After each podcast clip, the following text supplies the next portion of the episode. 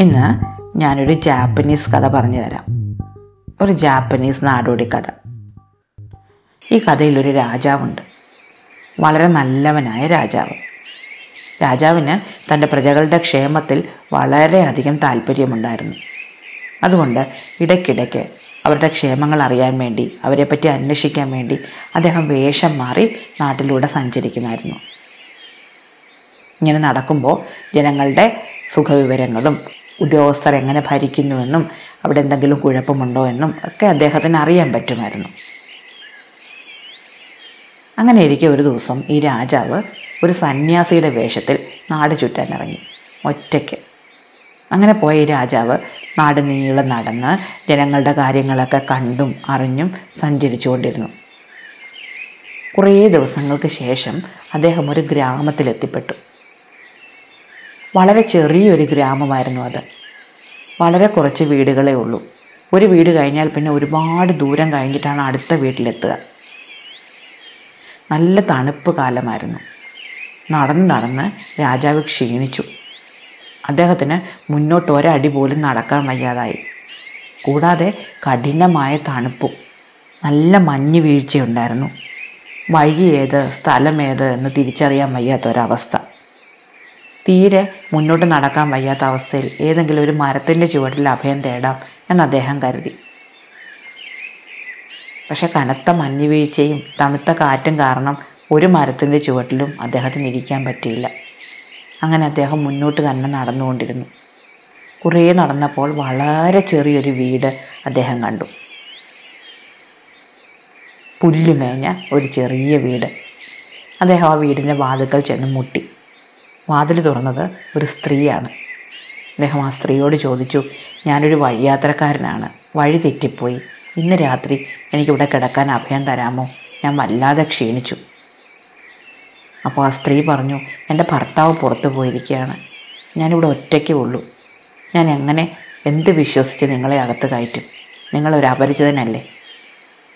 ആ സ്ത്രീയുടെ ബുദ്ധിമുട്ട് അദ്ദേഹത്തിന് മനസ്സിലായി. അതുകൊണ്ട് യാത്ര പറഞ്ഞ് അദ്ദേഹം വീണ്ടും ഇറങ്ങി നടന്നു. കുറച്ചു ദൂരം നടന്നപ്പോൾ പിന്നിൽ നിന്ന് തന്നെ ആരോ വിളിക്കുന്നതായിട്ട് അദ്ദേഹത്തിന് തോന്നി. നോക്കുമ്പോൾ ഒരു മനുഷ്യൻ ഓടി വരുന്നു. അയാൾ ഓടി വന്നിട്ട് പറഞ്ഞു വരൂ അങ്ങ് എന്റെ കൂടെ തിരിച്ചെന്റെ വീട്ടിലേക്ക് വരൂ. കുറച്ച് മുമ്പ് അങ്ങ് എന്റെ വീട്ടിലാണ് വന്നത്. അപ്പോൾ ഞാൻ അവിടെ ഇല്ലായിരുന്നു. ഞാൻ തിരിച്ചു വന്നപ്പോൾ എന്റെ ഭാര്യ പറഞ്ഞു വളരെ ക്ഷീണിതനായ ഒരു സന്യാസി വന്നിട്ട് പോയി എന്ന്. ഞാൻ അങ്ങേ അന്വേഷിച്ചിറങ്ങിയതാണ്. അങ്ങനെ ഈ പാവപ്പെട്ട മനുഷ്യൻ രാജാവിനെ വിളിച്ച് വീട്ടിൽ കൊണ്ടുപോയി. അകത്ത് കയറിയ രാജാവ് അത്ഭുതപ്പെട്ടു പോയി. വളരെ ചെറിയൊരു വീടായിരുന്നു അത്. ഒരു സൗകര്യങ്ങളും ഇല്ലാത്തത്. എന്നിട്ടും ആ കർഷക കുടുംബം അദ്ദേഹത്തിനോട് വളരെ സ്നേഹത്തോടെ പെരുമാറി. അവർക്കുണ്ടായിരുന്ന ഭക്ഷണം പകുത്ത് അദ്ദേഹത്തിനും കൂടി കൊടുത്തു. രാജാവ് അവരുടെ ഭക്ഷണം ശ്രദ്ധിച്ചു. അത് തിനയരി കൊണ്ടുള്ളതായിരുന്നു. നല്ല അരി കൊണ്ട് ചോറ് വെക്കാനുള്ള പണം പോലും അവർക്കില്ല എന്ന് രാജാവിന് മനസ്സിലായി. വീടിനകത്ത് നല്ല തണുപ്പായിരുന്നു. കാറ്റടിച്ച് മേൽക്കൂര പറന്നു പോകുമെന്ന് പോലും തോന്നി. തങ്ങളുടെ അതിഥി തണുത്ത് വിറയ്ക്കുന്നത് ഈ കർഷക ദമ്പതികൾ ശ്രദ്ധിക്കുന്നുണ്ടായിരുന്നു. അവർ തമ്മിൽ എന്തോ പറഞ്ഞു. എന്നിട്ട് ഭർത്താവ് പുറത്തു പോയി അവിടെയെല്ലാം കുറച്ച് വിറകിന് വേണ്ടി പരതി. തങ്ങളുടെ അതിഥിക്ക് തീ കായാൻ ഒന്ന് തീ കൂട്ടാനായിരുന്നു അവരുടെ ശ്രമം. പക്ഷേ പറ്റിയ കമ്പുകളൊന്നും കിട്ടിയില്ല. അവരുടെ വീടിനോട് ചേർന്ന് മൂന്ന് പൂച്ചട്ടികളിൽ അവർ മൂന്ന് ചെടികൾ വളർത്തുന്നുണ്ടായിരുന്നു. വളരെ ഓമനിച്ച് സ്വന്തം മക്കളെ വളർത്തുന്നത് പോലെയാണ് അവർ വളർത്തിയിരുന്നത്. അത് ഒരു ചെറിയും ഒരു പൈനും ഒരു പ്ലമ്മുമായിരുന്നു. ജപ്പാനിലെ ആളുകൾ വളരെ ബഹുമാനത്തോടെ ആദരവോടെ കാണുന്നതാണ് ഈ മൂന്ന് ചെടികളും. ചെറിയും പൈനും പ്ലമ്മും. കർഷകൻ ആ മൂന്ന് ചെടിച്ചട്ടുകളും എടുത്ത് അകത്ത് കൊണ്ടുവന്നു. അവർക്ക് ആ ചെടികൾ നശിപ്പിക്കാൻ വിഷമമുണ്ടായിരുന്നു. പക്ഷേ ആ സമയത്ത് അവർക്ക് അവരുടെ അതിഥിയുടെ സുഖസൗകര്യമായിരുന്നു പ്രധാനം. അതുകൊണ്ട് ഭാര്യയും ഭർത്താവും കൂടെ ചേർന്ന് ആ ചെടികൾ മുറിച്ച് അതിന്റെ കമ്പുകൾ കൂട്ടി ചെറിയൊരു തീക്കുണ്ടമുണ്ടാക്കി. അതിഥിക്ക് തീ കായാൻ കൊടുത്തു.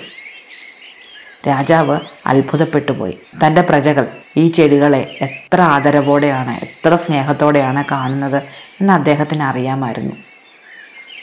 അദ്ദേഹം അവരോട് വിശേഷങ്ങൾ ചോദിച്ചു. ഒരു സാധാരണ മനുഷ്യന് ഇത്രയധികം ഉദാരനാകാൻ പറ്റില്ല എന്ന് രാജാവിന് തോന്നി. ഇയാൾക്ക് എന്തോ പ്രത്യേകതയുണ്ട് എന്ന് രാജാവിന് മനസ്സിലായി. ചോദിച്ചു വന്നപ്പോൾ സാനോ എന്നു പേരുള്ള ഒരു സമുറായിയാണ് അദ്ദേഹം എന്ന് മനസ്സിലായി. സമുറായിമാർ ജപ്പാനിൽ വളരെയധികം ബഹുമാനിക്കപ്പെടുന്ന ആൾക്കാരാണ്. ഈ സമുറായിക്ക് ഒരുപാട് സ്വത്തുണ്ടായിരുന്നതാണ്. പക്ഷെ ഒരു ബന്ധുവിന്റെ വഞ്ചന മൂലം അദ്ദേഹത്തിന് തന്റെ സ്വത്തെല്ലാം നഷ്ടപ്പെട്ടു. നിരാശനായിപ്പോയ അദ്ദേഹം ഭാര്യയുമൊത്ത് ഈ ഗ്രാമത്തിൽ വന്ന് താമസിക്കുകയാണ്. പേര് കേട്ടപ്പോൾ രാജാവിന് ആളെ മനസ്സിലായി. ഈ സമുറായിയെപ്പറ്റി അദ്ദേഹത്തിന്റെ മിടുക്കിനെ പറ്റി അദ്ദേഹത്തിന്റെ നന്മയെപ്പറ്റി രാജാവ് നേരത്തെ കേട്ടിട്ടുണ്ട്. എന്തായാലും നേരം വെളുത്തതോടെ അദ്ദേഹം ആ ദമ്പതികളോട് യാത്ര പറഞ്ഞ് തന്റെ കൊട്ടാരത്തിലേക്ക് തിരിച്ചുപോയി.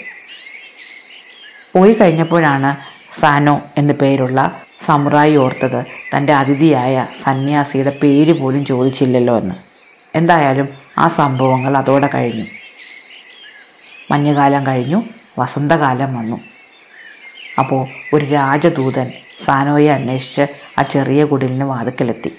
രാജാവ് തന്റെ സൈന്യത്തിലേക്ക് സേനാനായകന്മാരെ തിരഞ്ഞെടുക്കുന്നുണ്ടെന്നും ആ തെരഞ്ഞെടുപ്പിലെ മത്സരത്തിലേക്ക് സാനോയെ കൂടി ക്ഷണിക്കാനാണ് വന്നതെന്നും അദ്ദേഹം പറഞ്ഞു.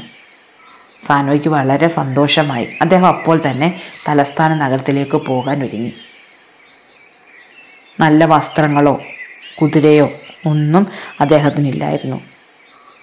അദ്ദേഹത്തിന്റെ പടച്ചട്ട പഴകി ദ്രവിച്ചിരുന്നു. വാളാണെങ്കിൽ തുരുമ്പിച്ചു തുടങ്ങിയിരുന്നു.